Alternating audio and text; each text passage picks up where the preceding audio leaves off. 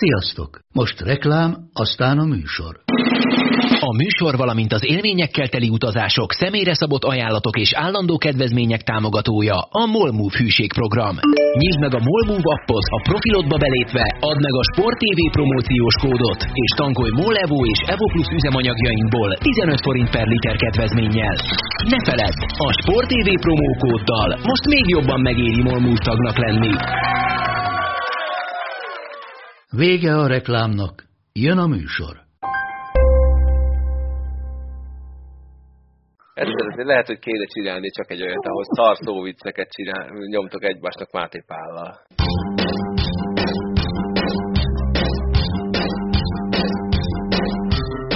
Sziasztok, ez itt a karanténk a 14. epizódja, pontosan a Magyar Film napján veszünk fel, úgyhogy mindenkitől azt fogom kérdezni többek között, hogy melyik a kedvenc magyar filmje. Itt van velünk Ádám. Ádám. Szervusztok! Hello, hello! Most ezen a héten te csináltál egy, egy olyan podcastot, amit nagyon szerettem hallgatni, ez a Gundis volt. Azt mi is nagyon szerettük. Kicsit ugye tekintve, hogy nincsenek futballaktualitások, nekünk is ugye változtatnunk kellett a saját szokásos ügymenetünkön, és ugye ilyen félig meddig ilyen portrészagú beszélgetéseket csináltunk az utóbbi hetekben. Aztán ezt, ezt egy fokkal jobban csináltuk magunknak, tehát most kivételesen a foci az erőteljesen háttérbe szorult, bár azért szóba került, ugye már csak Gundi fia miatt is. De, de nagyon élvezett, még nagyon jó volt, és tényleg így elejétől a végéig igazából. Egyébként sajnos szokott szerencsére ezzel probléma lenni, de tényleg meg volt az első másodpercben ez a flow érzés az emberben szerintem. Valószínűleg azért szerettem nagyon hallgatni, mert nem nagyon beszélgettek benne fociról, na, de mindegy. Ádám, melyik a kedvenc magyar filmet? Hű, erre most alattomos módon, ha kapok még kettő percet, akkor remek választ fogok adni, de most hirtelen egyben totálisan elfejtettem erre utána menni. Hát persze, mert ezt nem írtam meg. Hát akkor térjünk át Zolira. Zoli, hogy szuperál az új gép? Egyelőre nagyon jól, hogy hol tartunk, 11 órája van meg.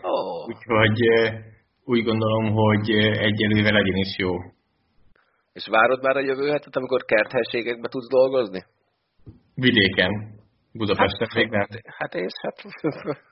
vettem, a, vettem a laptopot, és próbáltak eladni nekem egy laptop tokot, és mondtam, hogy hát úgy érzem, hogy most nem nagyon fogom húztalászni sehova a laptopot, erre most nem lesz szükségem, köszönöm szépen. És neked melyik a kedvenc magyar filmed? Én se tudok válaszolni, még, még ha sokat várok, akkor se igazából. Jó, akkor melyik volt az utolsó magyar film, amit láttál? Akkor legyen a mi szaporunk. Jaj, de szép. Jaj, valami tényleg, valami tényleg az alsó, alsó tájékon nem tudom, mi lehet az. Azt kérdezted, hogy az utolsó, amit látott. Arra válaszol. Ez még a kedvence volt, ez nyilván ja. a kedvence. Ja, akkor tényleg segnyoló vagy. Igen, erre utáltam. Attila, bővült a család. Igen, keresztlányok megkaptak egy 6 hetes kiskutyát, ami egy nap, egy nap, egy óra alatt sztárrá vált az udvarban. Hát ez Mit az nagyon... addig? Hát, hogy megszokják egymást meg, hogy megebédeljenek a, a túra után. Tehát körülbelül ez, de az ebédet is hosszas könyörgés után voltak hajlandóak elkezdeni a gyerekek. Úgyhogy, hát meg, meglátjuk, ez egy izgalmas kihívás lesz nekik. A nyúl kapott egy kihívót otthon, úgyhogy most egy nyúl és egy kutya van a lakásban. Ó, nagyon szép, hogy akkor egymással játszanak. Azt várja már mindenki. Ádám, letelt a két perc. Hű, most akkor azt mondom, hogy a Moszkva tér. Mert azért is, mert nincsen olyan nagyon messze innen, de... Hozzá, hozzám sincs. Márk.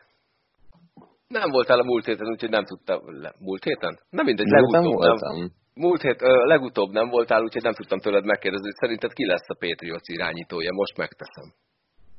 Hát most ugye Emmy Dalton kirúgta, vagy elbocsájtotta a szerzésbontot fel a Bengals, úgyhogy azt mondom, hogy ettől függetlenül ugyanúgy Stidham lesz az irányítója a Patriotsnak. Tényleg? És jó lesz ez nekik? Hát attól függ, mit akarnak. Tehát, hogyha akarnak egy olyan Patriotsot, ami után visszasírják Brady-t, akkor, akkor nagyon jó lesz Stidham. Tök érdekes egyébként, itt most nem megyünk ebbe, nem szeretném nagyon belemenni, de, de azért most így uh, olcsosította magát más irányító is, hát ha megéljük azt, hogy, hogy azt mondja Dalton is, hogy kevés pénzre elmegy a Patriotsba, mert akkor egyértelmű uh, plusz lenne, de, de nem tudom, mit akar a Patriots. Pont ez, erről beszéltünk az Olival, hogyha most tankolni akarnak, akkor biztos, hogy másképp fognak viselni, és ha nem tankolnak, akkor meg pont úgy fognak csinálni. Szóval akár is akarnak, biztos másképp fognak viselkedni. Hát egyébként igen, emlékszem, hogy Andy Dalton micsoda sikerekre vezette a Cincinnati Bengals, úgyhogy onnan már csak egy lépés a tankolás. Na jó. Azért más a kettő, vagy legalábbis hiszük azt, hogy egy Bengals. Az egyik narancsárga, a másik kék. És neked mi, mi a kedvenc magyar filmed? Sok magyar filmet láttam, de kedvencet nem, nem, nem tudnék mondani. Ami, ami így, így megmaradt valami oknál fogva, az a Fehér Tenyér című film. Arra így mindig emlékszem, az így eszembe jut. De Ez a tornátos, sok volt, amit vidám mozi. Aha. Igen, igen, általában éneket szoktam hozni, most már így kezd feltűnni folyamatosan. Ilyen, ilyen, történeteket hozok, de, de igen, talán azt mondanám. Itt van velünk Szaniszló Csabi, aki hosszasan beszélt az Áliúbban a Les Dance harmadik, negyedik részéről. Nekem a leges-leges legvége nem tetszett. Legutóbb azt mondtam, hogy az utolsó hat percnél elment az internet, és nem tudtam befejezni, és nekem az, utolsó hat perc az annyira elválik attól a történettől, hogy, hogy abban nem tudtam mit kezdeni. Mondjuk lehet, hogy nem kihagyásról kellett volna néznem. Pedig akartam neked mondani, hogy azt nézd meg azt az utolsó hat percet, mert, mert üzent neked benne Michael Jordan, mert ugye ott a Super Bowl-ról beszélgettek, de aztán igen, igen. nekem nagyon hirtelen ért véget, nekem az nem, az nem tetszett a negyedik részben.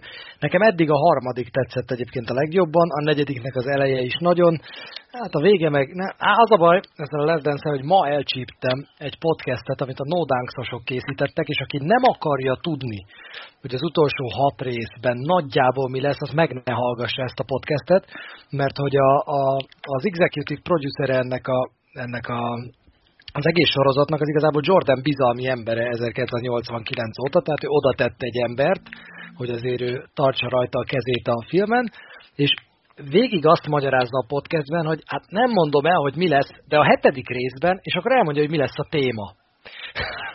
és így ez nekem már elég volt, hogy azt mondja, hogy nem biztos, hogy ezt akartam tudni. Nagyon szeretném, és erről hosszasan beszélgettünk Baskával, hogyha sokkal több részlet előkerülne a 97-98-as szezonról, mert azért ez így inkább egy történetmesélés, mint egy ott voltunk végig Michael Jordan az utolsó szezonjában dokumentumfilm, ami szintén brutálisan jó, csak egy kicsit más, mint, mint amire az előzetes marketing szöveg alapján, meg a majdnem 600 óra forgatott anyag alapján készültünk. De mert tényleg ezt érzi az ember, hogy, hogy pazarlás lenne, hogyha ennyit hagynának ki ebből, vagy csinálnak akkor még sokkal több rész belőle, mert én nagyon élvezem egyébként a régi visszatekintő részeket is az egészben, de nyilván, ha van ennyi forgatottjuk erről az évadról, akkor azt tényleg kár lenne nem felhasználni, vagy nyilván nem lehet 400 órát felhasználni, de ennél azért lehet többet. Majd az ESPN Plus-on biztos lesz egy sorozat majd ott. Csabi, elégedett voltál azzal, amit hallottál a podcastban, hogy mik lesznek még téma? E, is, tehát azt vetíti előre az utolsó hat részre, hogy ugyanez a rendszer fog végigmenni, tehát hogy egy havonta közelítünk a szezon végéhez, de közben ugyanígy mennek majd a side story mert még rengeteg van hátra. Tehát nem Mikor... az lesz, hogy egyszer csak onnantól kezdve csak az utolsó szezonnal foglalkozunk. Nem, meg az a hogy bocsánat, hogy Tony Kukocsot gyakorlatilag most már négy résznél tartunk, és még, mint hogyha nem is lenne ott a csapatnál. Tehát Igen, említés szinten. De kronológiailag, kronológiailag most jön a, a, az a rész, ahol kell vele foglalkozni, mert most jön elvileg az olimpia. Haha. És szerinted mikor jön be az, hogy valahogy kilophatsz el az öltözőből a gatyámat? Szerintem most, tehát ha most nem, akkor... akkor Azt soha. Most Kukocs most kell, hogy legyen Kornél is. Nagyon várom. És neked mi a kedvenc magyar filmed? több van, én nagyon szeretem a, a Moszkva teret én is, de ami nekem így mostanában, hát az elmúlt pár évből nagyon tetszett, az a, az a testről és lélekről volt a, a vágóhidas jelenetek nélkül. Ó. Szerettem. Na, nekem az lett volna az egyik, amit hozok, úgyhogy akkor ezt már nem kell hoznom. És itt van velünk Petúr Andris is. Hogy vagy Andris? Elég intenzív napod volt ma is. Ú, nagyon. Csináljuk az új projektet. Nem tudom, fogunk-e róla beszélni, de az azért az jó egy picit dolgoztatni a fejemet. Meg amúgy minden oké, okay, most kiültem egy borra, hogy nézem, hogy elfogytak a 40 fokos italok, utána elmentek szépen lassan a következő hetekben az ilyen vermut és martin és ezek a típusúak, most vagyok a, a boroknál, és aztán a sörök jönnek, és aztán mielőtt elérkezünk a, a citromos sörig, meg a ciderig, akkor valószínűleg lemegyek a közérbe és feltöltöm a készleteket, szóval szépen csökken a, a, az alkoholfajlagos aránya a folyadékon belül. Ez egy kicsit úgy hangzik, mint egy leszokó projekt. Igen, de maradjunk, hogy tényleg szigorúan csak úgy hangzik. Igen, szerintem nem úgy hangzik. És neked mi a kedvenc magyar filmed? Hát most, hogy ennyi időm volt gondolkodni, én mondanék kettőt. Az egyik a populáris vonalról, aminek, hát amit mindenki gondolom szeret, vagy nagyjából, de nekem a szó és kifejezés táram egy jelentős része ebből is táplálkozik, az a tanú. Egyébként hozzáteszem, hogy ha már filmnapja, akkor pont most néztem, hogy egy csomó régi és jelenlegi film, köztük például kettőtök kedvenc a Moszkva tér most, most ingyen megnézhető, de úgy visszafelé, hogy a Veréb is madától kezdve a Mesenautó roncsfilm, tehát hogy baromi sok filmet meg lehet most nézni egy hétig, tehát azt szerintem nagyon jó projekt. És egy olyan, ami nem annyira ismert talán, viszont engem nagyon sokáig foglalkoztatott még utána, ez az Állampolgár című, ami talán egy ja. uh-huh. két vagy három évvel ezelőtt jött ki, és egy nekem teli találat minden szempontból, főleg úgy, hogy amatőr, két teljesen amatőr főszereplővel forgott, de pont ezért, vagy ezért is volt számomra hihetetlen erős. Úgyhogy mondjuk ez a kettő így hirtelen. Említettél egy új projektet, ezzel kapcsolatban először az ötletgazdát szólítanám. Csabi, hogy találtad ki ezt nekünk? Hát a, és a karanték királyt? Igen. és, és miért? Igen. és, és mikor lesz vége? Ö, hát figyelj, volt ez a, ez a karanténban mit lehet csinálni című kérdéstár, és akkor én, én odaírtam pár ötletet még első körben, hogy ilyen mit lehetne csinálni a sport egyel. Az első ötletem az nem ez volt egyébként, azt a, azzal a Mátépoli páros lábba rugott ki az ablakon. Az az volt, hogy, hogy küldjenek be a nézők ilyen mindenféle, nem mondom, hogy szigorú a home videókat, de mondjuk ilyen, nem tudom, egy, egy Budapest B-osztályú csapat rögzítette a, a futballmeccseit, akkor azt küldje be nekünk, és küldje be a népsort, meg pár insider infót a csapatról, és akkor leközvetítjük neki, és neki lesz egy örök emlék, nekünk meg vicces. De aztán mondta Pali, ez nagyon vicces, de nem. Ilyen, ilyen ajánlatot kapott Joe Buck, ha jól emlékszem, egy millió dollár. Valami hasonló, igen. Home videókra. De azt tudom, videós volt, igen. és, és akkor utána jött ez, hogy nagyon sok olyan műsor ötletet kezdtem látni, hogy emberek beszélgetnek egymással a karanténban, tehát mind a két ember otthon csücsül, és akkor megbeszéljük, hogy neked rossz, nekem rossz, hát neked, hát nekem se annyira jó, de azért mit csinálsz, hát itthon edzem, és még iszom, és ilyenek, és akkor gondoltam, hogy valami olyasmi kellene inkább szerintem, ami, ami szórakoztató talán a benne résztvevőknek is, meg aztán főleg a nézőknek, és aztán ezen kezdtünk már közösen gondolkozni igazából veletek, hogy, hogy ki lehet-e hozni ebből valami olyan dolgot, ami tévében is szórakoztató, ezt technikailag meg lehet-e ugrani, illetve, illetve tudunk-e valami olyan vetélkedőt összehozni, amit egyébként még egyikünk se csinált soha, amiből aztán egy, egy jó és szórakoztató dolog jön ki. Szerintem egyébként sikerült, úgyhogy, úgyhogy nagyon várom, hogy mire lesz majd a visszajelzés az első részre, ami szombaton adásban vagy este. Ennek a műsornak a műsorvezetője Petúr Andris. Te hogy élted meg? Eddig kettő adást vettünk föl, milyen élmény volt neked ezt csinálni? Ó, nagyon jó, nagyon jó.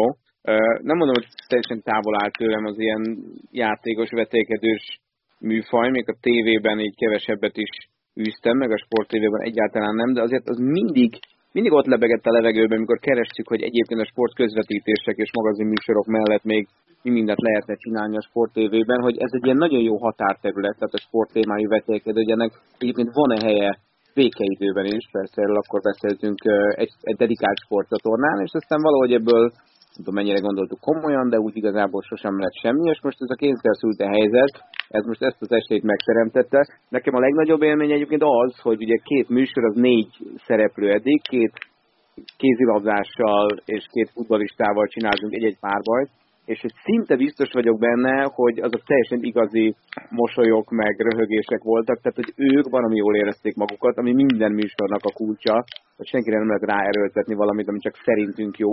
Ez a kulcs, és, és én mind a két felvétel után úgy álltam föl, hogy, hogy nekik szerintem ez jó volt, és azt, hogy most mi mit csinálunk, meg milyen játékok vannak, ezt mindenki meglátja, de szerintem, hogyha otthon ülve felüdülésként éli meg egyes sportoló, vagy velünk töltött fél órát, és, és ők jól el vannak, és ebből nekik sztoriuk van, akkor az már így végül is betalált. Úgyhogy én egyelőre itt, itt tartok, hogy ez, ez működhet. A karantén királyban feltűnik majd a már említettek, vagy még nem említettünk senkit, akkor Lékai Máté, Ligetvári Patrik, Bogdán Ádám, Vida Máté, Máté. mellett.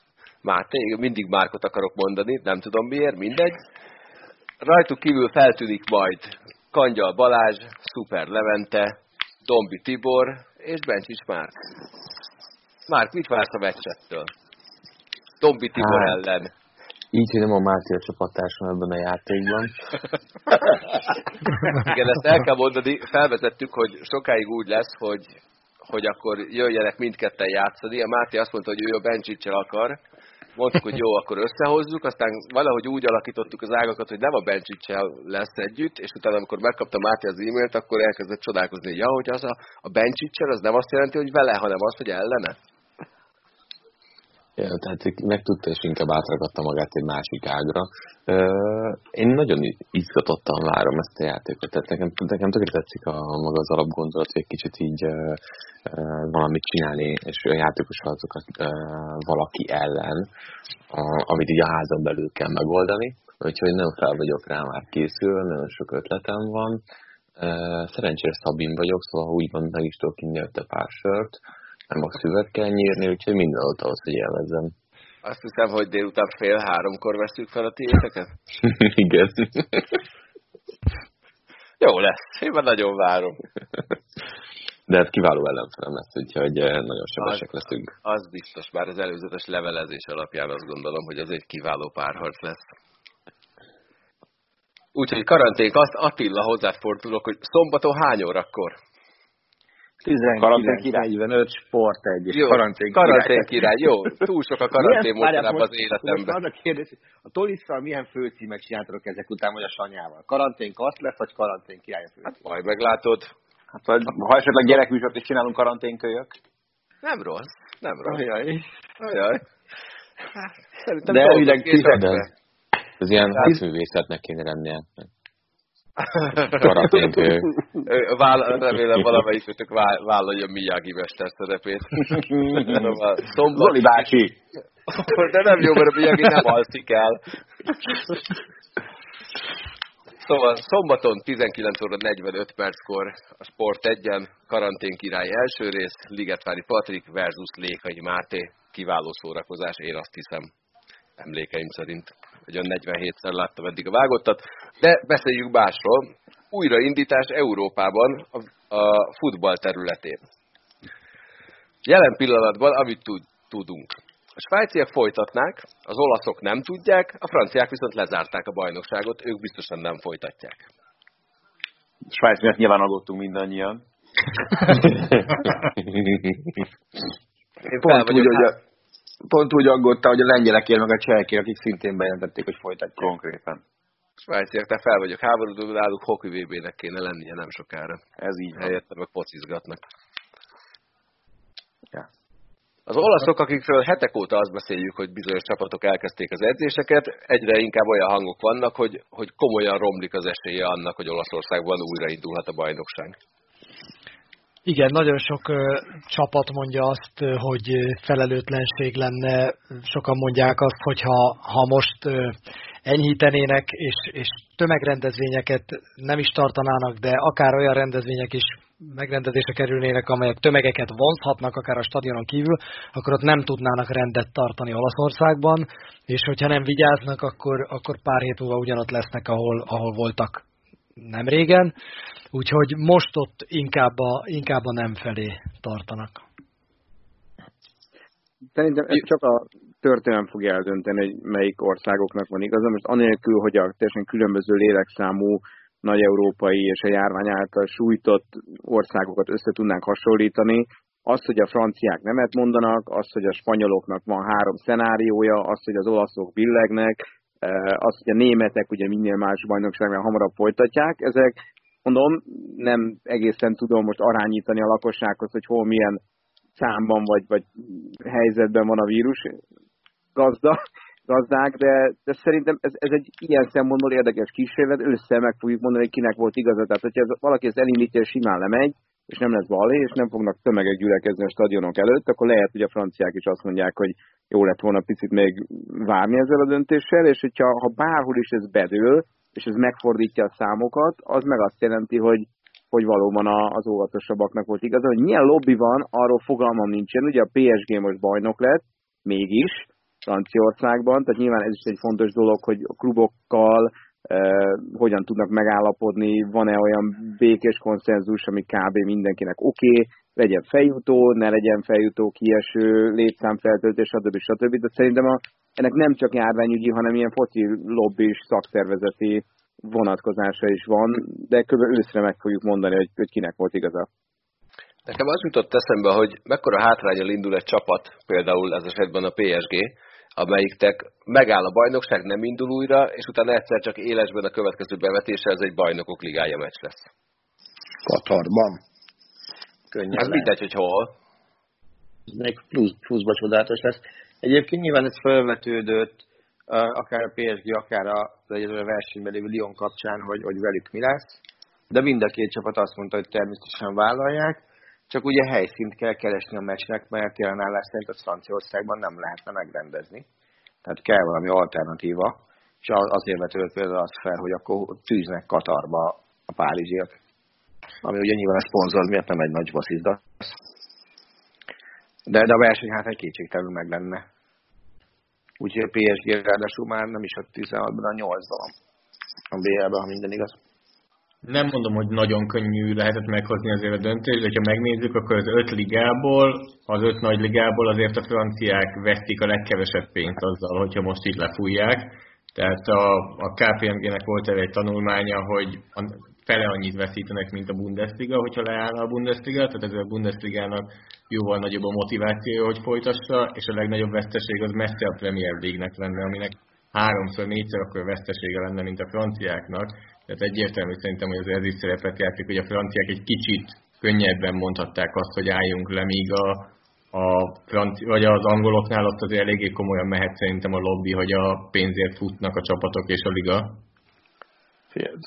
Az abszolút piacgazdasági országokban, tehát azt, én azt csak Angliát és Németországot tudom annak tekinteni futballban, az olasz meg a spanyolt nem ott iszonyatos a lobby, tehát amit a, a DFL, tehát a Német Liga végez és lehet napról napra olvasni, az, az elképesztő. Nyilván van egy baromi erős koncepció is mögötte, de hát 700 millió euróról beszélgetünk pillanatnyilag, ami a bukta lehet, ha nincs futball. Hát ami az olaszoknál még bejött egyébként így extraként, mert ezzel azért ritkán próbálkozott bárki, akár egy ilyen ötlettel is, az az, hogy náluk úgy határoztak a, a ligában, hogyha korábban be kell fejezni a bajnokságot, és nem, fog le, nem fogják lejátszani ezt a néhány hátralévő mérkőzést, akkor is marad a 20 csapatos szériá, tehát lesznek kiesők, és lesznek feljutók. Ami azért kemény, mert ott hátul azért elég nagy tülekedés van, tehát ott 25 és nem tudom, 28 csap, pont között van vagy 4 vagy 5 csapat, és azt hiszem, hogy a Genoa lenne ennek a döntésnek a vesztese, amelyik most ott hátul van. Azért ez egy elég, elég, elég bátor mondás, a nemzetközi kupákról nem esett szó. Hát itt mindenki persze a maga jó lobbyát nyomja, a Juventus szívesen befejezni, a Láció játszana, hiszen tudják, hogy sose lesz esélyük bajnoknak lenni még egyszer, hogyha, hogyha most ezt nem játszák végig, viszont most csak egy pont a különbség, és, és teljesen ja, reális esélyük van, de tök reális esélyük van. Tehát én is azt csinálom, amit ők mondanak, hogy most aztán nyomni kellene, de, de most inkább azt mondják, hogy eh, ne, nem, nem tudják biztosítani a meccsek megrendezését. Hát főleg ezt a divalás sztorit nem tudom mennyire láttátok, hallottátok, hogy 6 hét alatt negyedszer sikerült pozitív koronatesztet produkálnia? Igen. Hát ez valami egészen elképesztő. És Attila, a németek, akikről mindig azt mondjuk, hogy ők állnak a legközelebb az újrakezdéshez, náluk most mi a helyzet? Ma, ma volt az első tanácskozás, ahol azt mondták, hogy május 6-án hoznak egy világos és egyértelmű döntést a sportot illetően. Ugye az egyik eh, követelmény az az volt bizonyos politikai köröknek, hogy hogy indulhatna újra a Bundesliga, hogyha, hogyha a játszóterekre nem lehet kimenni még hintázni. Na most a játszóterekre már ki lehet menni hintázni, azt hiszem hétfőtől. Tehát ez, ez is egy újabb akadály. Ugye négy szükséges igen van, ami kell az újrainduláshoz, abból a munkaügyi minisztérium és a sportminiszterek tanácsának az igénye már megvan, kell még a, az egészségügyi vezetőszervezeti, a Robert Koch Institute, illetve kell Angela Merkel és a tartományi miniszterek tanácsának az igénye, ahol, ahol elég sok futball buzil. Tehát azért, azért az is egy, nem egy rossz előjellel indul a történet, ugyanakkor, ugyanakkor sajnos itt is vannak olyan politikusok, akik abszolút nem szakmai, hanem, hanem saját érdek alapon nyilatkoznak és, és próbálnak meg hangzatos nyilatkozatokat tenni. Ebből a kedvencem az az volt, amikor az, S, azt hiszem az SPD-nek a vezető egészségügyi politikus azt mondta, hogy hát azért, azért ne induljon újra a Bundesliga, mert hát rengeteg teszt lehetőséget vesz el a polgári lakosságtól. Mondta ezt, mit tudom én, hétfőn.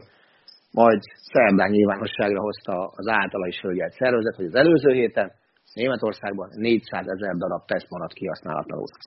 Bundesligának összesen 25 ezer kell. És akkor, akkor mondta azt Vászló, hogy na jó, akkor most be kéne fejezni ezt a tévés rócsózást, hogy össze-vissza beszélünk mindenféle hülyeséget, hagyatkozzunk már a tényekre. Ugyanakkor, hogyha az orvosokat nézed, akkor nagyon kevés olyat találsz, aki azt mondja, hogy támogatja az újraindulást, például a FIFA orvosi bizottságának elnöke is azt mondta, hogy ő nem indítaná újra ezeket a bajnokságokat. Az UEFA meg azt mondtam, hogy igen. Tehát nem itt szép lehet, de okos nem, ez egy, ez egy olyan helyzet szerintem. És egészségügyi máshonnan is megközelítve például szerintem eléggé sokan találkoztak már Anthony Fauci nevével, aki pedig Amerikában azt mondta, hogy összességében az országnak mentálisan, most nyilván ez nem tudom mennyire elhanyagolható, de valószínűleg nem elhanyagolható, de hogy jót tenne, hogyha beindulna valamiféle sportélet, ami, ami emlékeztet a, a normálisra. Nyilván nem ez kell, hogy legyen az első, szem, első számú cél, szempont, de, de azért ez is gondolom szerepet játszik.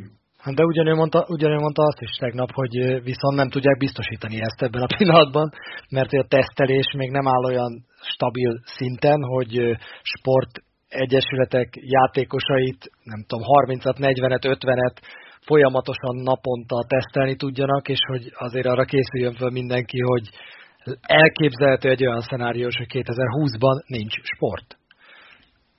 Tehát, hogy szerintem most van az, hogy mindenki össze-vissza beszél, most van az, hogy a, akár az ilyen járványügyi, meg politikai, meg gazdasági értekek ütköznek egymással, és most kell majd mindenkinek mélyen magában néznie, hogy mennyit hajlandó kockáztatni, és tudja biztosítani azt, hogy, hogy, hogy legyenek sportrendezvények. Nagyon szerintem most, most állunk a legfontosabb két hét előtt körülbelül, ami most jön, hogyha egy-két bajnokság újraindul, akkor, és az látszik, hogy ez biztonsággal meg tud történni, zárt kapuk mögött, akkor, akkor szerintem jók leszünk.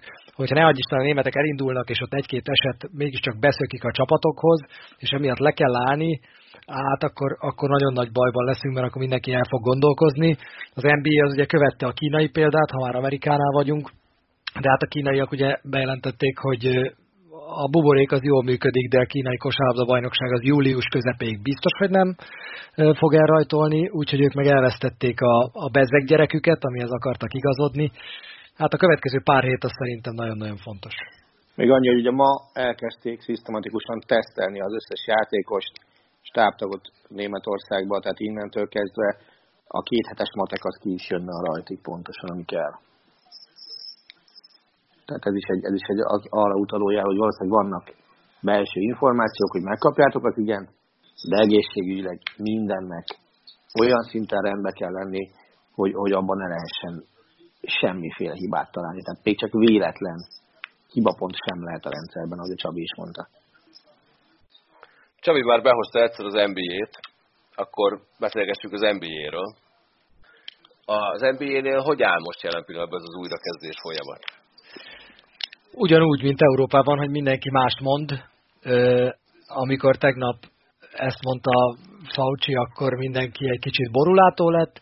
LeBron James ma tweetelt, ő általában nem okos ilyen helyzetekben, tehát amilyen gyorsan reagál a pályán, annyira szörnyen reagál azon kívül, és ő azonnal leírta, hogy hallom, hogy egyes ügynökök, meg klubvezetők szeretnék leállítani a szezont. Én ezzel nagyon nem értek egyet, egyáltalán nem kellene leállni, ez egy rossz gondolat Mondta az a LeBron James, aki pár hónapja elsők között jelentették, hogy nem ját, nem hajlandó nézők előtt játszani, mert anélkül az egésznek nincs értelme. Nézők nélkül? Vagy nézők nélkül, bocs, igen, mert annak hogy semmi értelme nincsen. A, egy új pletyka megint szárnyra kelt, hogy a Orlandóban lehetne a, befejezni a szezont, és nagyjából abban megegyezés van, hogy az alapszakaszt nem lehet folytatni, nincs értelme a 14 15 esélytelen csapatokat arra kényszeríteni, hogy 6-8 mérkőzést még játszanak le. Az olyan sérülés veszély, amit teljesen fölösleges kockáztatni, úgyhogy valamilyen kibővített playoffban gondolkoznak, méghozzá az orlandói Disney Worldben, a, ebben az úgynevezett ESPN Wild World Sports Complexben, ami egy ilyen rohadt nagy sportkomplexum, és két nagy előnye van. Az egyik Vegashoz képest, meg Los Angeleshez képest az, hogy teljesen magánkézben van, és egy óriási területről beszélünk. Van rajta azt hiszem négy baseball pálya, több sportcsarnok, tehát hogy üres hotelek, tehát ez tényleg tudna úgy működni, mint egy mini NBA város, amíg be nem fejezik a szezont, viszont nincs meg az a veszély, mint Vegasban, hogy kimegy a játékos a hotelből, akkor már akár be is hordhatja a vírust, és nem tilthatod meg neki, hogy kimenjen a hotelből, illetve a hotelen kívül már más szabályok érvényesek, mint azon belül. Ez magánkézben van, ráadásul az ESPN, ez a másik jó hír nekik, az NBA partnere, szerződéses partnere a Disney, és akkor itt jön be az a képbe, hogy mind a kettejüknek érdeke az, hogy itt esetleg folytassák. Most ez tűnik a, tulajdonképpen azt mondják az egyetlen járható útnak az NBA számára, hogy itt fejezik be a szezont.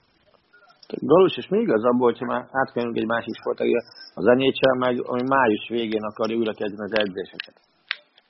Hát simán belefér, nekik belefér az is, hogy nekik tök mindegy, hogy mikor kezdik el a következő bajnokságot valójában.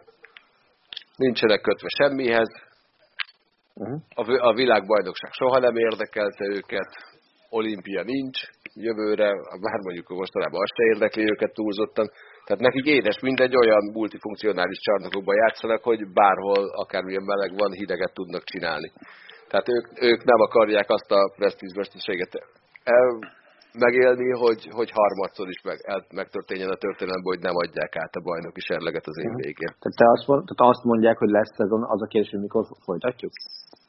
Hát azon dolgoznak, hogy legyen. Tehát uh-huh. az, hogyha ők augusztusig kell, hogy játszanak, akkor augusztusig játszanak nekik, teljesen mindegy. De uh-huh. én azt gondolom, hogy az NBA is valahol így van, mert igazából a, az, hogy minden később kezdődik a szezon, az, az minden szövetségnek vagy szervezetnek jó, kivéve az NFL-nek. Tehát a, mindenki próbál minél később kezdeni, hogy minél kevesebb átfedés legyen közte és az NFL között, mert az NFL van abban a helyzetben, hogy akkor játszik, amikor akar, és az összes tévé és mindenki hozzájuk fog igazodni, a többiek meg azt a, azokat a lyukakat próbálják megtalálni, hogy hol tudnak egy kicsit eltérő idősávokat találni az NFL-hez képest. Inkább azt érzem, de aztán lehet, hogy, hogy nem így van, hogy igazából bármilyen fura is az összehasonlítás, az NFL kicsit az EHF, mert hogy ők azok, akik minden áron nézők előtt akarnak játszani, mert az ott nagyon nem elhanyagolható az a bevétel, amíg az NBA és az NHL esetében van arra szansz, hogy befejezni egy szezon nézők nélkül, inkább fejezzük be, mert sokkal nagyobb veszteség, hogyha ez nem történik meg. Az NFL szerintem most arra gyúr, hogy lehet az most már október, azt hiszem, hogy ilyet is lehetett olvasni, hogy egy hónappal később, de nézőkkel akarnak kezdeni.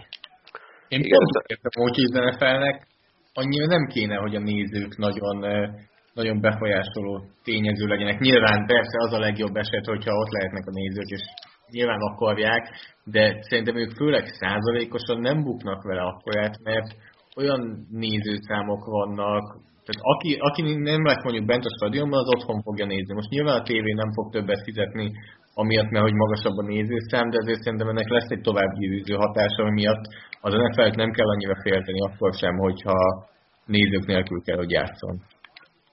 Hát inkább csak azt, hogy neki még van idejük ezzel játszani. Tehát, hogy, hogy ők ilyen szempontból idézőben kényelmesebb helyzetben vannak, mert, mert itt még van idő és még meg tudják azt tenni, hogy ezeken adjanak és nézik azt, hogy hogyan tudják még tologatni a dátumot úgy, hogy ne sérüljön mondjuk a versenykírás. Igen, de pont amit a Csabi említett, hogy már az NFL-nél is felmerült egy olyan szenárió, hogy nem szeptemberben, hanem októberben indul csak a bajnoki szezon. Ez az első repedés az ő gránit tömbjükön. Tehát ők tényleg, a, mióta ez az egész zajlik, ők úgy viselkednek, mintha a világon semmi nem történt volna, mert az ő érdeküket eddig semmi nem sértette. És most hiába mondták azt, hogy egy-két héten belül kijönnek majd a hivatalos versenynaptárral, és a rajt időben lesz, rögtön mellette már megjelent az is, hogy van egy lehetséges forgatókönyv arra, hogy októberben van a rajt, majd Roger Goodell lemondott a fizetéséről. Én azt hiszem, Márk mondta ezt pár hete, és én azzal értek egyet, hogy itt most nem az történt, hogy az NFL változtatott a nézőpontján, szerintem az történt, hogy itt valami kiszivárgott. Tehát, hogy ők hetek óta biztos vagyok benne, hogy A, B, C, D, és valószínűleg Z-ig lemehetünk, annyi tervvel készülnek, hogy mi történik most még mindig az az alap, hogy május 9-én bejelentik a sorsolás, a menetrendet, és ezt tegnap egyébként a szóvivője a ligának meg is erősítette, megerősítette, hogy ugyanúgy február 7 Tampában a Super Bowl, ez a cél, ez a terv. De valószínűleg tényleg van ez az október 15 szezon kezdéses terv, és emellett szerintem van 4-5 terv, de ezek valószínűleg nem most egy hete jöttek ki, hanem vagy nem egy hete találták ki ezeket, hanem már korábban, csak most szivárgott ez ki a sajtónak, hogy van egy ilyen opció. Az október közepe azért jó, mert a Ricsinek végre lenne ideje tisztességesen felkészülni az NFL szezonra? De hát az, az még így 10 fél után se sikerült elmondása szerint. Nem lehet. De viszont beszéltünk már Tampáról. Tampában az utóbbi időben a következő dolgok történtek egy parkban edző játékost hazaküldenek, majd ugyanez a játékos véletlenül a szomszédhoz nyit be, miközben Brian Leftwich-et akarja meglátogatni, majd most legutóbb egy jótékonysági árverésen 800 millió dollár, 800 millió dollárért kelt el az a csomag, hogy ő vendégül lát. 800 ezer. Mondom, hogy 800 ezer. 800 ezer dollárért kelt el az a csomag, hogy ő vendégül lát egy embert, elviszi becsre, odaadja a mezét, a cipőjét, és ezen kívül megvacsoráztatja. Mindezt Tom Brady. Volt már ilyen halandós időszak? Hát, hát ugye, jobban érdekel, hogy kiszolgál fel, ha már zsizsel. De Ez nem igaz. kell szezezet fizetni, elég, hogyha szerzel egy mexikói akkreditációt, és meg tudod szerezni a mezét. Azzal még csak a mez van, meg a cipő nincs. Hát fele munkát végzett a ja, igen. porter. Én csak 20 ezernél láttam ezt, de akkor ez nem fulladt ilyen kellemetlenben, mint néhány árverezés, amikor így boldog-boldogtan megkérsz, hogy ír már oda, hogy legalább 600 ezer forintot rá, meg 110 ezer, csak hogy menjen feljebb. Azért 8000 dollárért nem tudom kivállalta, hogy Brady ebéd legyen, de ott valószínűleg nem, nem okoz problémát semmi, de nem tudom, ez nem lehet, mennyire lehet kellemetlen, amikor, amikor egy ilyen fizetett ebédre mész, ezen gondolkodtam. Tehát, hogy ez rosszabb, mint hogyha az utált, nem tudom, nem fura helyzet lehet mindket oldalra. Lédinek mennyire kellemetlen, hogyha szararc az, aki megveszi, meg, aki megnyeri az árverést. Hú, tényleg. Tehát itt, itt, itt a legrosszabb szurkolók.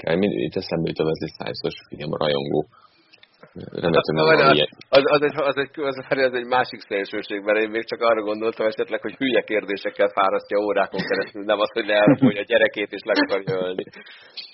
Nem figyelj, hát azért megy be. Márk, te mit akarsz csinálni 47 éves korodban? 47.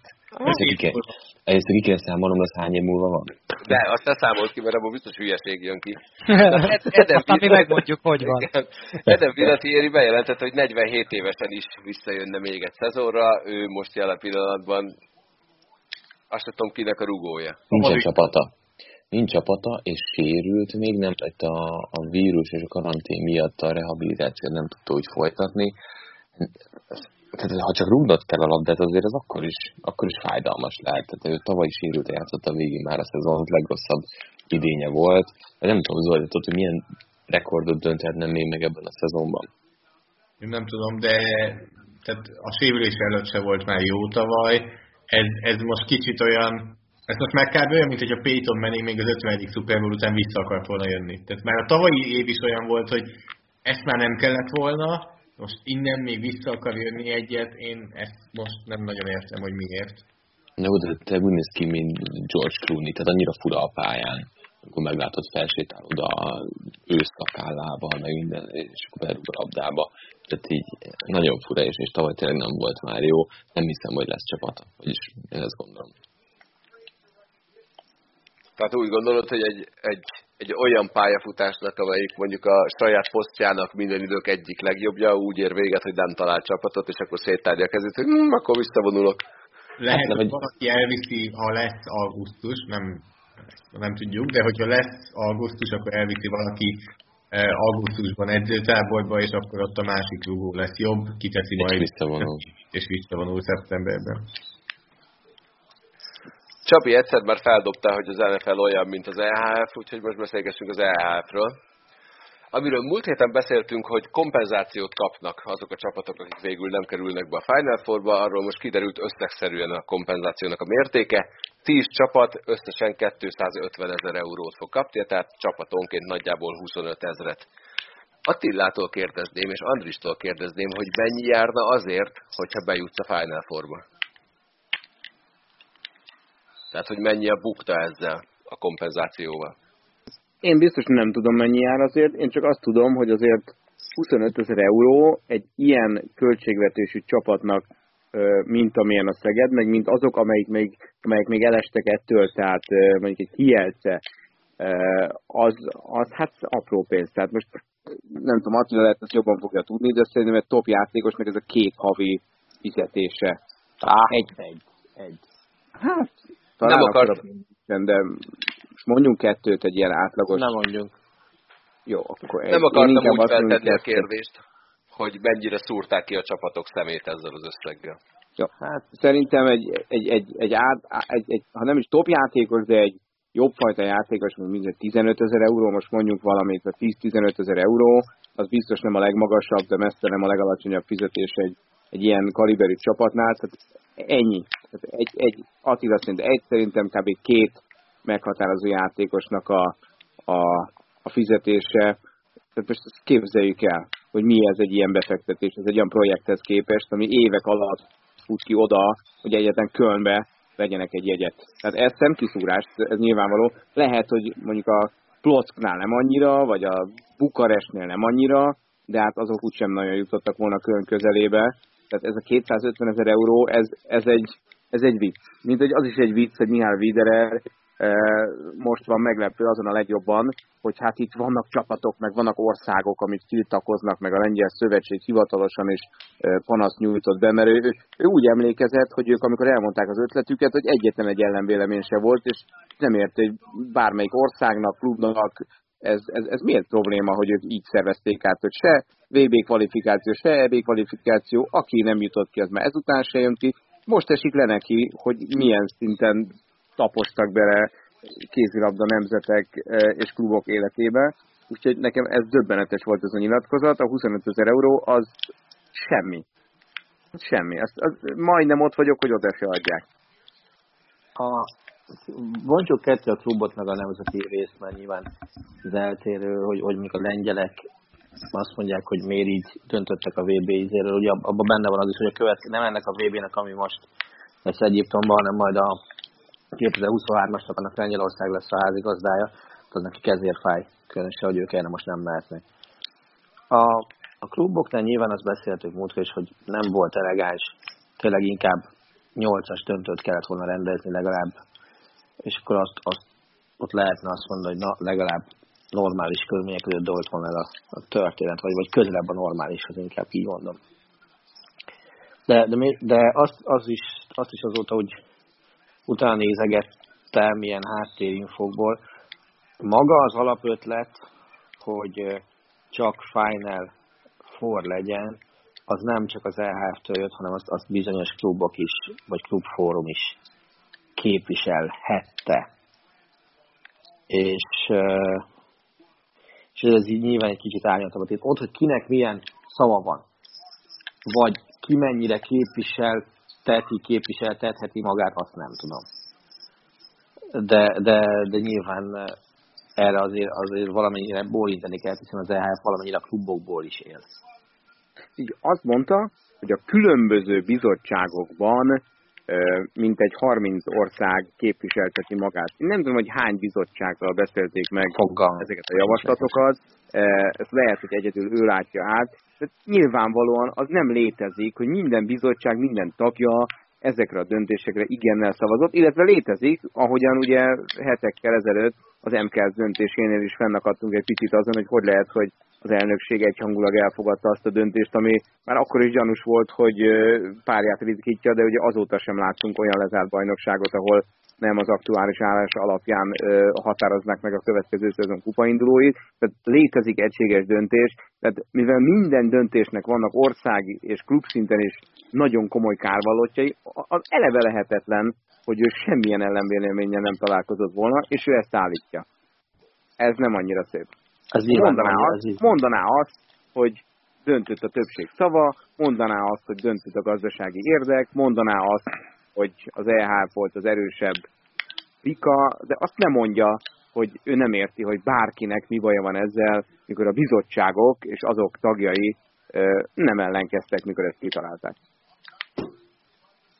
Nem mi fogunk ebben igazságot tenni, úgyhogy menjünk tovább. A következő témánk az egy kicsit kellemesebb projekt lesz, mindenki nagy élményéről fog beszélni.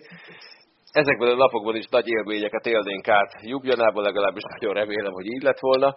Ezzel kapcsolatban breaking news, a 95 TV lejátsza a Divízió 1-es világbajnokságon a YouTube-on, világbajnokságot a YouTube-on, ma volt a nyitónap, Magyarország 6-3-ra legyőzte Dél-Koreát, hurrá! Úgyhogy most mindenki mástól kérdezem, hogy mi volt a, a legemlékezetesebb vagy kedvenc sportélménye, amit a helyszínen élt át, nézőként, játékosként, munka közben, bárhogy. Kezdjük Ádámmal. Hm, nekem nagyon egyszerű a választás milyen szempontból, meg viszonylag hamar össze is jött annak idén, és nagyon nehéz lesz überelni.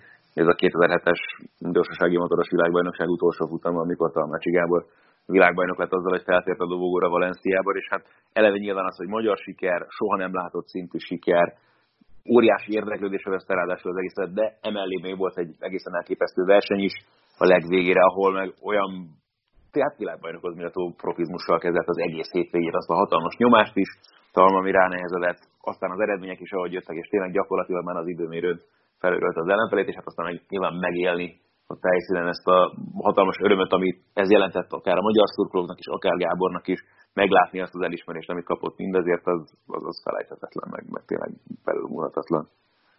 Andris? ugyanúgy szétszedném a dolgot, mint ahogy szétszedném a kedvenc filmnél, tehát lesz egy megfelelője Felikán és lesz egy megfelelője majd az állampolgárnak is. A, a nagy esemény, mivel ott voltam, és tényleg ilyen utazó cirkusszal mentünk, az a 2016-os labdarúgó Európa, Európa bajnokság, aminek már az óriási élmény volt, hogy mivel Bordóban Magyarországra nem mentünk el, mert nem volt jegyünk, egy provanszi kocsmában néztük, kb. 50 darab osztrák és két magyar, és amikor a Stieber megbökte azt a labdát, én egyszerűen picit, úgy emlékszem, hogy picit el is írtam magam, de üvöltve, félig sírva, egyszerűen kirohantam a helységből be a butiba, mert egyszerűen úgy éreztem, hogy az 50 osztráknak... Na most mi történt? Andris kikapcsolta magát egy kicsit, hát majd na, viszont most új, újra el, el Ezek az osztrákok. A, igen, Kirohant a budiba? Újra megélte a pillanatot, úgyhogy majd amikor a, amikor visszatér közénk, addig megkérdezem ugyanerről Zolit. Mely, melyik Budapest Wolves meccs volt a legnagyobb sportélményed? Remélem, hogy hurricanes volt azért. Hát volt egy hurricane volt, de... Jó, Andris visszatért. Andris, ott tartottunk, hogy kiszaladtál, mert ott voltak az osztrákok. Aztán eltűntél. Ja, elment a vonat? Igen. Ja. Persze. Mi történt? Szóval... Ö, Ez Galuska most rögzítesz továbbra is egyébként? Nem az én vonalam ment el. Nem, az én, én bejövő hívás előtt a netes.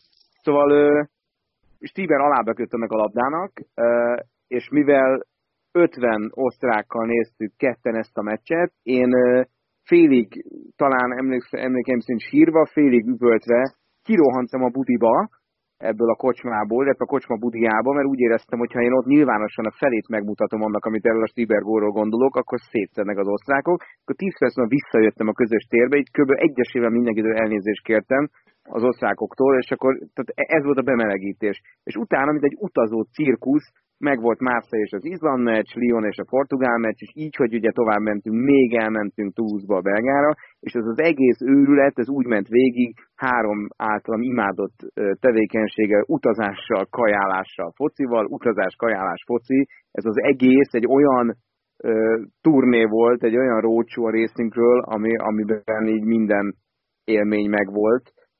És a kicsi meg, azon hát lehet röhögni, de furcsa módon én egyszer a Fáj utcában elmentem egy vasas Werder Bremen Intertotó kupa meccsre, és ne kérdezzétek, hogy ez mitől maradt meg bennem annyira, de tudom, hogy elég komoly német válogatott játékosok játszottak a Werderben, mint például Márko Bóde, és a kicsi vasas végül is a 90. percben rugott aranyos Imre góllal bebiztosította a győzelmét, ami ugyan a túlsó kapuba esett, és a rossz időjárás miatt alig láttam, és nem voltunk túl sokan, és ez tényleg ez egy ilyen nyári, szaros Intertoto kupa meccs volt, de az, hogy a Vasas ott legyőzte a Werder Bremen, hát az valami eszeveszett élmény volt, és, és ezt nem, ne kérdezzétek miért Galasekkel, Vácival és a többi emberrel, egyszerűen nálam ez fönt ragadt egy felső polcon. Némiképp... Hát ezt nem gondolom, hogy meg kéne indokolni egyébként, hát ez önmagában szerintem már azért most tök hogy milyen meccsen játszottak. Most eleve ott kezdve, hogy magyar csapat nemzetközi kupa mérkőzés nyer, ugye ezt azért meg kell becsülünk.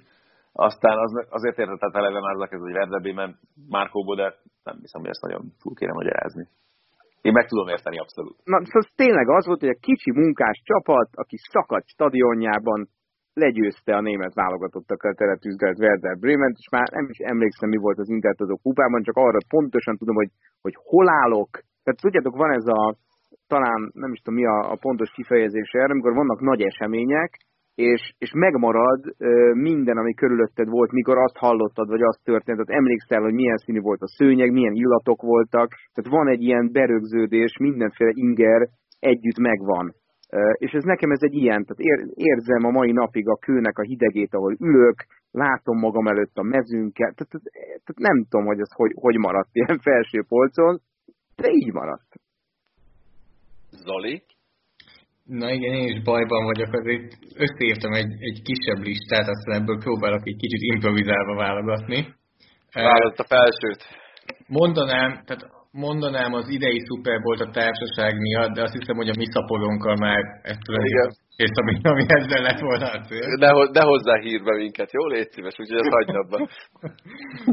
Úgyhogy a másik kettő, amit kiválasztottam, az mind kettő szurkolóként. Az egyik öt éve Krakóban a Magyarország-Lengyelország jégkorong meccs, az utolsó meccs, a feljutás, amiből, hát őszintén bevallom, jó, az első két harmadban nem is nagyon történt semmi, de nincsen meg sok minden, e, és nem az izgalomtól e, maradt ki az első két harmad, de pont időben sikerült nagyjából úgy két és fél liter meg, vizet meginni, hogy így a harmadik harmadra kiózanodjunk, hogy utána akkor ez újra vissza, visszaálljon az addig megszokott állapot. Úgyhogy ez az egyik. A másik pedig 2007-es BL elődöntő visszavágó Milánóban Milán-Manchester United, és Manchesterben 3-2-re nyert a United, de azért ott is én azt gondolom, hogy eléggé jó volt a Milán, és emlékszem, kim voltunk Milánóban, és egész nap bátyám azzal nyugtatott, hogy nyugi, biztos jó lesz, de lehet, hogy ki fog kapni a Milán. És arra jutottam, hogy szerintem magát nyugtatta inkább, mert én úgy voltam vele, hogy meglátjuk, mi lesz és nagyjából a tizedik percben lehetett tudni, hogy a Milán fog tovább jutni, mert eh, ennyire egyoldalú meccs ilyen nagy csapatok között szerintem az eléggé ritkán van, és ez egy nagyon sima 3-0-ás Milán győzelem volt. Márk? Nekem három ilyen van, három különböző irányból. Az egyik az szakkommentátorként ez egyértelmű, hogy a 28-3-as Patriots Falcons mérkőzés, ugye ahhoz kapcsolódó fordítás. Szerintem ez, ez nézőként is, is ugyanígy lett volna a polc tetején, de így, hogy, hogy ezt helyszínről közvetettük Ricsivel, ez, ez örökké maradandó lesz, akármi is történik. Ha bárkit esetleg érdekel, akkor a Zoliék a Force Longgal megcsinálták az újranézést. Azt ne nézzétek végig, mert nagyon hosszú, de vannak screenshotok a telefon üzenetváltásról meccs közben Zoli és Már között, az, az sokkal szórakoztatóbb. Ja, igen, igen, igen. Közben jókat beszélgetünk, tehát azért a szurkolónak a szurkoló és kommentátornak így a, a lélektan az, az, az, azokban a rövid és velős üzenetekben Á, elég... Rövid és velős, szavakat nem mindig tartalmazó. Igen. Igen, úgyhogy azzal volt el. Úgyhogy ez az egyik. Nézőként nekem egy amerikai foci mérkőzés volt 2014-ben. Az Ernst Happel stadionban Ausztria-Németország amerikai futball döntő volt ami egy, ké, egy hosszabbításos meccs volt, kb. 25 ezer néző volt kint a meccsen, és Ausztria kikapott Németországgal szemben úgy, hogy a végén egy, e, ugye két TD-t szerzett a hosszabbításban Németország, és a második az egy nagyon véleményes TD volt, az egész e, stadion búzott, a bírókat szerintem meg akarták lincselni, meg ilyesmi. Ez egy hihetetlen elképesztő élmény volt, az Zoli, Zoli is ott volt, tehát közösen néztük ezt a meccset. Játékosként meg az első tétvérkőzésünk Magyarországon a hideg kutiban Csehország ellen, amikor teltház előtt játszottunk, és nyertünk a csehek ellen 23-15-re. Ez lassan most már két éve volt. Akkor ott voltam. Igen. Hát most, most úgy néz ki, hogy sajnos nem lesz a következő uh, idén, mert úgy néz ki, hogy ezek nem lesznek megtartva. Úgyhogy... Hát akkor, akkor már így, viszont, így viszont leszek a következő, mert ha azt mondod, hogy nem engednek be nézőket, akkor azt mondom, hogy hát akkor nem leszek, de így, hogy nem lesz megtartva, akkor a következő következő, bármi is lesz, az ott leszek. Hát igen, csak legyen. Igen. Legyen így. Igen, mert... Igen. Csabi?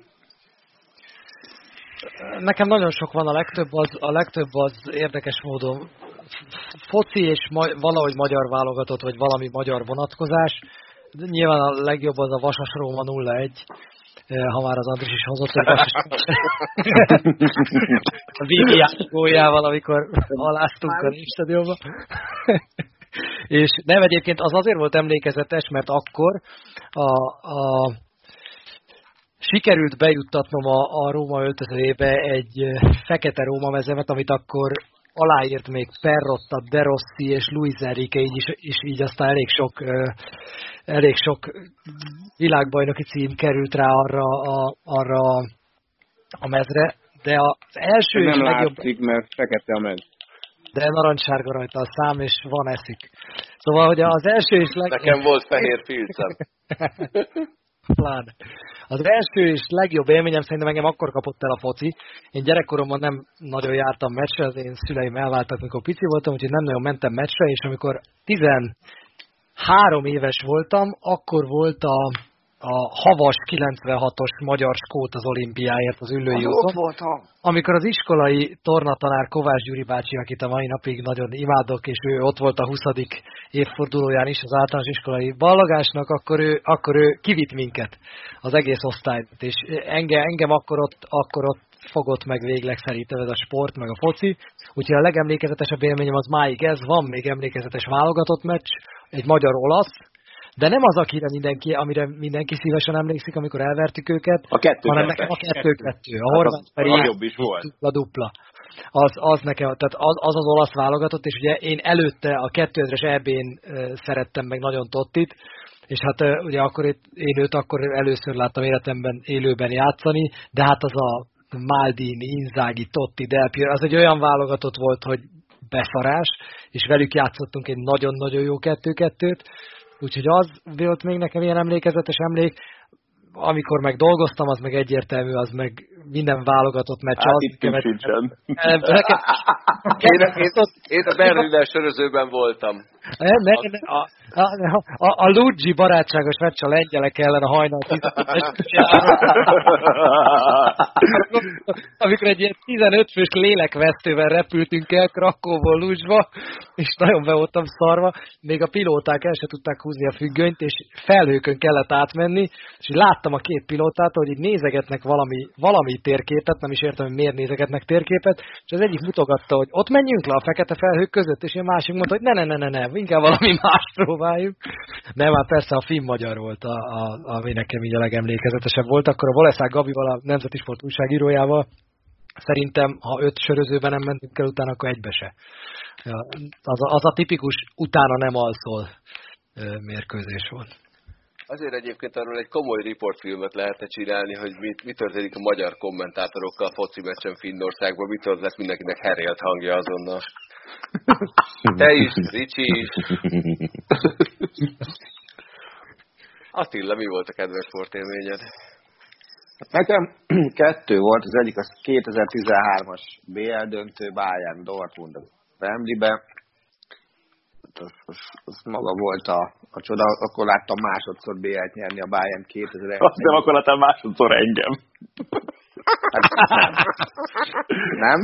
Ettől volt nagy az élmény. Na. Téged szerintem akkor meg először láttalak egyébként. Lehet egyébként. Ezért maradt az, az, az, két, az volt, hogy előző este a méhesen megpróbáltuk kienni a vagyonából egy londoni steakhouse, de nem jártunk szerencsével, pedig akkor nagyobb fogyasztók voltunk, mint most ebből a szempontból, de az nem jött össze, és aztán másnap a meccs, hát az, az, az maga volt a csodálatos szezon a Bayernnek. A másik, ez pedig 2017-es női kézabda BL döntő, amikor a Győr először nyert úgy, hogy, hogy azt, azt én a helyszínen láthattam. És nekem ugye azért az Eto az, az érzelmi kérdés, hiszen én Győr mellett nőttem föl. Először Eto meccsen voltam, komoly felnőtt tétmeccsen, Győrben, még a Verebesféle Etónál, és aztán utána ez, így, ez így megvan, ez a kötődés. A szülők még mindig ott laknak, úgyhogy, úgyhogy ez, ez, ez, a másik. És az volt az első olyan komoly sportesemény, amin a, a sport iránt érdeklődő keresztlányom ott tudott lenni, úgyhogy villámgyorsan másnap szereznem kellett egy rózsaszínű győrmeszt is neki. Azt, amit aztán alá is írtak szerencsére az Etónál. Galuska? Jaj, de kedves vagy. Én csalok. Melyen? Na, Mert, Ne, mert nem mondhatsz rock koncertet. Nem, hát sporteseményhez kapcsolódik, de 16, 2016-ban kimentünk Levivel Denverbe, egy Colorado-Detroit hoki meccsre, Mhm. úgyhogy a, a meccs előtt egy nappal volt egy öreg fiúk meccs, szintén Ú. Colorado-Detroit, és avval mentünk ki, hogy az öreg fiúk meccs bárki, bárkit el tudunk kapni egy interjúra, akkor iszonyú boldogan jövünk haza, az összes többit azt leszarjuk. És én hosszas e-mailezésben voltam a helyi sajtósokkal, hogy legalább egy valakit húzzanak már oda, aztán a pénteken hajnalban ilyen fél hatkor felébredtem, kaptam egy e-mailt, hogy 11-kor nem tudják megmondani, hogy kicsodák, de egyszer csak ö, az öreg fiúk mezőnyéből egy-két játékos ott lesz ebbe és ebbe a hotelbe. Azonnal ráírtam a Levire, hogy korábban reggelizünk, megyünk ide-oda, amoda. A Levi reggeli közben kérdezgette, hogy kitől mit kérdezzünk, én meg így néztem hogy nem mindegy, hát bárki ott lesz. És akkor megérkeztünk a helyre, kigyűlt a liftajtó, kijött rajta Péter Forsberg, köszi, a Levi ezt még megoldotta avval, hogy áh, melegítettem már vele együtt egy jégen. Eredetre, beengedtek minket egy tök üres terembe, és néztük, hogy itt most mi lesz. És akkor egyszer csak bejött Milá Hejduk, beszélgettünk Edeb Dedmással, aztán oldalra néztem, néztem, hogy ki az az egészen elképesztő jelenség, aki belép az ajtón, de ő volt Niklas Lidström, és a, a vége olyan volt, hogy Levi éppen Steve Eisermannel csinál egy interjút, amikor már azt mondom neki, hogy meg se fordulj, ne csinálj semmit, 45 fokra ott van melletted Brandon Shanahan, beszélgess vele. És akkor odafordult, aztán utána megfordultunk 180 fokba, ott volt Igor Larionov, és ez, ez, ez ilyen valami egészen elképesztő élmény volt, kár, hogy senki nem látta utána, de az már mindegy. Jó, Igor Larionov, bocsánat, csak azt mondja, hogy 2002-es Stanley Kupa döntő, Detroit, Carolina. Carolina, igen. Közben volt egy Klitschko Lennox Lewis VB címmeccs, ez ment ugye a Sport TV két csatornáján. Én meg készültem az érettségére, ezért voltam ébren hajnalban, mert hogy foci VB is volt közben. És csak Az, a várjál, az nem Klitschko Louis volt, az Louis Tyson volt. Eh, Jogos, jogos, tényleg. Louis Tudom, hogy jogos, mert én persze. láttam azt a meccset, és azért tudom ilyen biztosan. De A foci dolgozni. Jó, akkor én- Viszonylag fontos megkérdeznem, hogy akkor ki volt a szakértő azon a bizonyos mérkőzésen, amikor Larionov a harmadik ezt hosszabbítás akartam 8 óra mondani. 4 perckor belőtte. Ezt konkrétan tudom, mert hogy Spiller István most nyilvánvalóan a szakértő. A stúdióban mellett. volt. Ja, a stúdióban. Stúdióban ki azt, volt. azt gondolom a legendának kellett lennie. Így van, azt Na- mondta, azt mondta egész a pontosan, én már nagyon örülök, hogy belőttem, mert nagyon kell mennem WC-re.